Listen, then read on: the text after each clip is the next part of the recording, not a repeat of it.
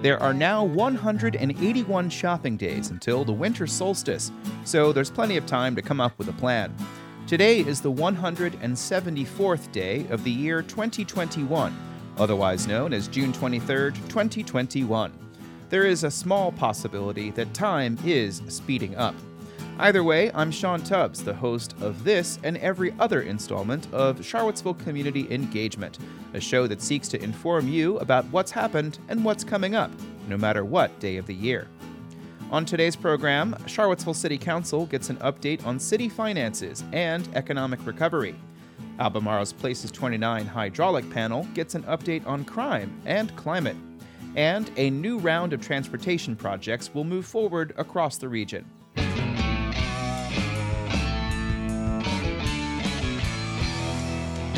Today's Patreon field shoutout is for the Plant Northern Piedmont Natives campaign, an initiative that wants you to grow native plants in yards, farms, public spaces, and gardens in the Northern Piedmont.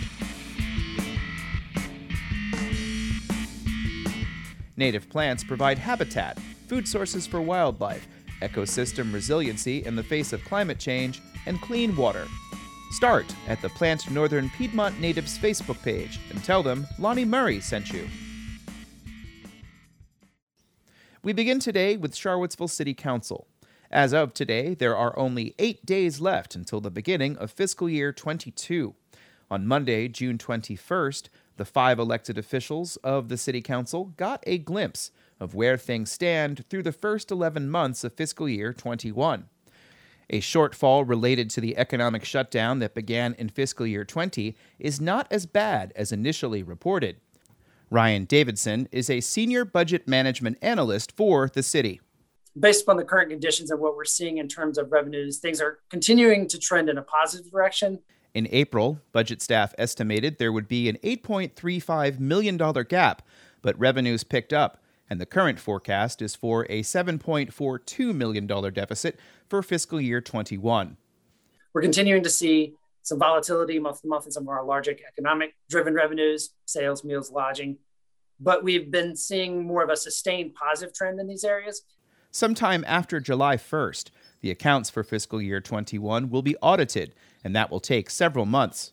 The city will likely use a mixture of sources to make up the shortfall, including the American Recovery Plan Act, or ARPA. Other options include the $7.3 million reserve set aside in previous federal funds and use of surpluses from previous years that have not yet been appropriated. Should we need to use the ARPA funds to cover any remaining budget variance that's not covered by the other means mentioned here, we know those figures after the close of the fiscal year and have the final, you know, we will have those final audited amounts in November, December timeframe. Let's take a closer look at where those shortfalls are coming from. The adopted budget for fiscal year 21 estimated the city would bring in $14.3 million in meals taxes, 6.3 million from lodging taxes, and 1.34 million in income from parks and recreation. The current projections show the potential actual amounts as missing those targets by 3.5 million for meals, 2.6 million under for lodging, and $910,824 short for Parks and Recreation. To get those numbers up for the soon to be current fiscal year of 22, the Economic Development Office is implementing a recovery roadmap, and Economic Development Director Chris Engel provided an update on how it's going. This process emanated out of a discussion the council had at the beginning of the budget um, season late last year, November, December, where you indicated that uh, helping businesses recover was one of your priorities. Engel said there are 15 specific initiatives in the roadmap clustered in four categories. These are financial assistance, training and resource access, infrastructure needs, and marketing and advertising. As of July 1st, Virginia law pertaining to carrying alcohol outside of a licensed establishment will become more flexible to allow people to explore designated outdoor refreshment areas, or DORAs. Jason Ness is the Deputy Director of the Economic Development Office. The, the designated outdoor refreshment area concept has been on the books with ABC for quite some time. And, and really, the fundamental change that takes effect on July 1st is it is now uh, the localities in the city in this case have more control over these type of events. In the past, it was a permitted system, uh, both at the state and the locality. Uh, the new legislation now will allow for cities to create ordinances to control these. In the link, there's a newsletter to HB 2266 from the last General Assembly session if you want to see what the legislation looks like and what it does. Ness said there would be restrictions. You couldn't take a cup from one ABC license holder to another, so you could not go from restaurant to restaurant, uh, but you could go into retailers uh, if they would allow that. Ness said the city is in talks with the Ix Park for a community block party this fall. One idea would be to get the local DORA ordinance in place to allow that to be extended to the downtown mall. Charlottesville Mayor Nikuyah Walker expressed concern that inviting alcohol consumption across a wider geographic area could lead to behavioral issues as well as unequal treatment. We've had a lot of concerns about drinking in public, drunk in public, like those type of conversations. And I am hoping that we resolve those, that we are not allowing some people just because they purchased it in a, you know, restaurant when we know that other people are already drinking and that, um, you know, there's different treatment based on that. Councillor Michael Payne said he was open to the idea, but shared Walker's concerns. Couldn't say that I'm like 100% behind it at this point there was enough support from council to give the go ahead to work on pursuing an ordinance. Ness said he heard the concerns of Payne and Walker. Those are the, the important questions that we need to consider and, and flesh out all the answers on how things like that are going to be handled before we actually put that into place. Vice Mayor Sena Magill said if the city seeks to explore Adora, then it needs to be about more than just one place. If we're developing something like this, I don't want it to be mall focused. I want to make sure that if we're if we're developing it, that it can be developed for all areas of Charlottesville. Under the legislation, localities could set up three DORAs to explore. Other ideas in the recovery roadmap include a twice yearly cleanup day to address maintenance concerns identified by businesses, as well as a buy local effort. Engel said his office is making a request for $1 million in the American Rescue Plan funding to help boost the tourism sector. About three quarters of that money would be used to replace revenue losses that have led to a decrease in available funds for the Charlottesville Albemarle Convention and Visitors Bureau. Visitors Bureau's revenue due to the transient occupancy tax in the city and county has been reduced by about $1.5 million. And since the city and county both fund that entity, the request that we're both making uh, through the ARP process is for half of that. Walker asked whether this use of the ARP funding was the highest priority. But if we do give that um, those dollars, the seven hundred fifty thousand, what are they uh, used for, and how did we weigh the direct aid to businesses against giving the um, money to CACVB for their loss? Engel said the budget for the Visitors Bureau is based on previous years, so they won't feel the effects until the new fiscal year begins. The funds are intended to replace the drop for next year and the year after. Councillor Payne also questioned whether the city should use its share of the ARP funding to make up those losses. He suggested the General Assembly could vote later on this year to appropriate state money for the purpose of tourism marketing if that money doesn't come or doesn't cover the gap, you know, I'm very curious to know what data and research exists about uh, what is the actual return on investment to the tourism board and what return on investment do we actually expect and anticipate recognizing that the ARP money is limited and it's all about trade-offs and ensuring that we're making an investment that's having the most positive impact on our community. Engel said if the General Assembly did allocate funding to tourism, it would most likely be in the form of grant funding and not a direct replacement of lost funds. He said he would return to Council with information along the lines that Payne requested.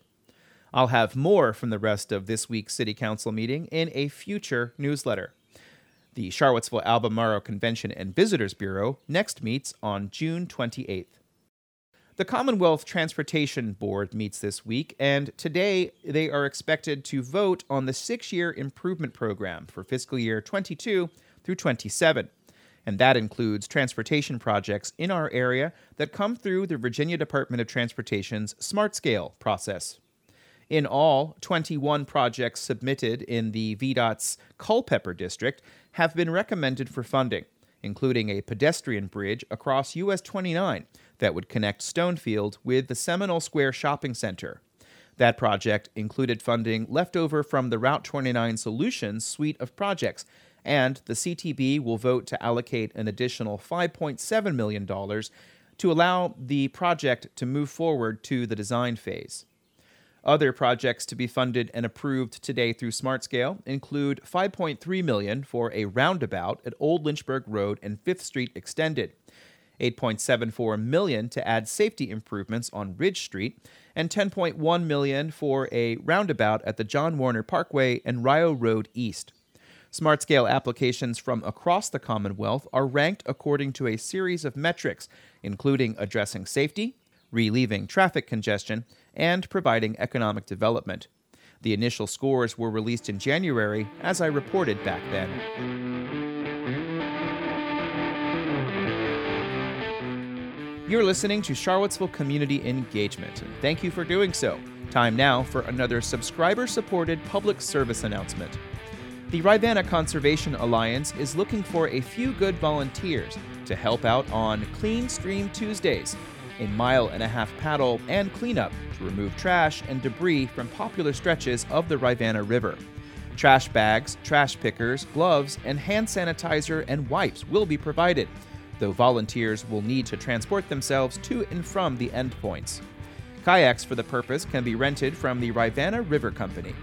Visit the Rivanna Conservation's Alliance volunteer page to learn more about upcoming dates.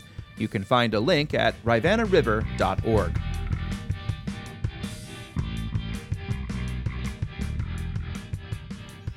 Finally, today, the Places 29 Hydraulic Community Advisory Committee met on June 21st for a wide ranging meeting that began with an update on crime statistics from a new county employee. Uh, my name is Andrew Friedman. I'm the new crime analyst here with the Albemarle County Police Department. I am new to the county as well, and I actually live within the area that we're going over today. Friedman's report was intended to cover the area within the jurisdiction of the CAC, but he gave some overall trends for the county. And we see that property crime has been trending upwards since 2018, whereas, or in the county at least, and violent crime has been trending downwards. And this matches the trend that we do see nationally. As Supervisor Diantha McKeel pointed out, the area that was covered specifically by Friedman for the Places 29 hydraulic area was actually slightly larger. But within the jurisdiction, there have been 134 property crimes in that area through June 14th. We're talking about stuff like burglaries, we're talking about stuff like motor vehicle thefts, and largely led by larcenies. Of those property crimes, 21 were thefts of catalytic converters. Catalytic converter thefts are trending upwards. They've been increased drastically in recent years throughout the nation. And that's because of the material that they're made out of goes for a lot on, on the black market. They're able to be pawned for a lot of money. Friedman said police departments across the region are working together against this specific kind of larceny. Of the 14 violent crimes reported this year in the area, four were rapes, and in all four of those cases, the victims knew the offender. The 10 other crimes were aggravated assaults, and four of those were classified as domestic violence. Through June 14th, there have been 40 calls for service in that area for shots fired. Friedman said most of these calls are unsubstantiated, meaning that no shell casings are found or any other evidence. In one of the substantiated cases, one individual was struck by a bullet. Friedman said patrols have been stepped up in these areas.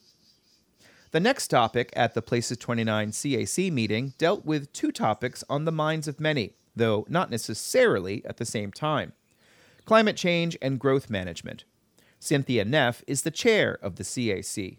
Every now and then we need to re- refresh ourselves with what the growth management policy is. The growth area is different than the rural area and the growth area is where the development is and and and the necessary housing is there's an entire chapter chapter 3 of the county's comprehensive plan that's donated to growth management, a policy that dates back to a comprehensive plan update from the late 70s. Last October, the Albemarle Board of Supervisors adopted the first phase of a climate action plan.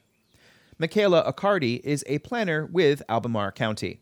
The first objective in the county's comprehensive plan is to consistently use the growth management policy as the basis on which to guide decisions on land use, capital expenditures, and service provision. Around 95% of the county's 726 square miles are designated as rural, and the rest is for development. Chapter 7 of the plan offers strategies for conserving land in the rural area, and Chapter 8 offers strategies for maximizing the use of land in the growth area. Objective 4 of that latter chapter is to use development area land efficiently to prevent premature expansion of the development areas. In her presentation, Accardi also brought up some statistics, including in Housing Albemarle, an update of the county's housing policy that had a public hearing before the Board of Supervisors earlier this month, but has not yet been adopted. So the median rent for um, rental units in 2019 was $1,278 a month and the income that a household will need to afford that rent is $50,640 a year. Approximately 31% of households in Albemarle County have incomes less than $50,000. The Places 29 Hydraulic CAC next heard from Gabe Dayley, the county's new climate protection manager.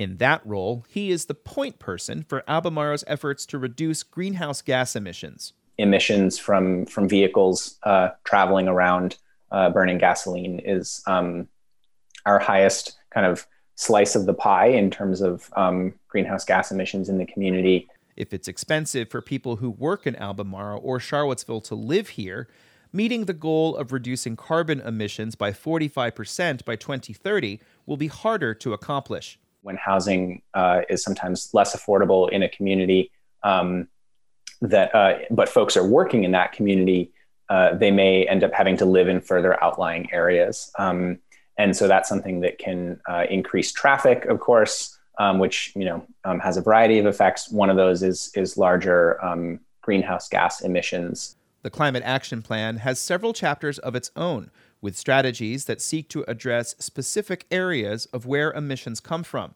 one of these is on transportation and land use, which has the overarching goal of reducing vehicle miles traveled, shifting vehicles to those with lower or no emissions, reducing use of single occupancy vehicles, and increasing transit, walking, and biking alternatives. Greater density can support fewer transportation emissions um, and, and better energy efficiency. Um, but that really requires a holistic approach to land use. Density, as well as mixed use, um, where there's maybe some businesses on the first floor serving local communities. Complete streets is, is a term that folks might have come across that has to do with the idea of a street that it works for uh, not just is functional for pedestrians and cyclists um, and cars and buses, but is also uh, pleasant and attractive for everyone to make use of. CAC member Vito Cetta said he is a supporter of the growth management policy. Um, we, we have 1,200 to 1,500 people that move here a year. And the comprehensive plan is really taking control of how we develop our county. However, Tom Olivier of the group Advocates for a Sustainable Albemarle Population said the county should limit the number of people who move here. Olivier lives outside of the Places 29 area, but made his comment at the end of the conversation. You know, the primary drivers of greenhouse gas emissions are growth in both people numbers and gross domestic product. And whether we add people to the development areas or to the rural areas, we add greenhouse gases, and we also do that when we sort of expand economic activity. And this is a very difficult issue. And basically, I just wanted to say um, really, I think there's very little chance of Albemarle County becoming carbon neutral if it doesn't contain growth. And I think that's something the comp plan will have to address as we go forward. The Albemarle Board of Supervisors last updated the comprehensive plan in the summer of 2015, and a review and update is expected to begin in the not too distant future. And that's it for another installment of Charlottesville Community Engagement for June 23rd, 2021. As always, thank you very much for listening. Uh, if you have only just read this, well, I've said this before, you're not hearing this. Uh, if you are somebody who does hear this, please make sure you pass on this podcast to others. Uh, try to rank it or rate it in wherever you get your podcast. Um, about maybe a tenth of you are listening, uh, as opposed to the 90% or so who are reading it. But, uh, you know, the podcast is really um, why I produce this, and I really do appreciate that you guys listen to it. Uh, and thank you very much. Um, going to leave it there for today. I think you know about the one commercial sponsor that I have and how that works.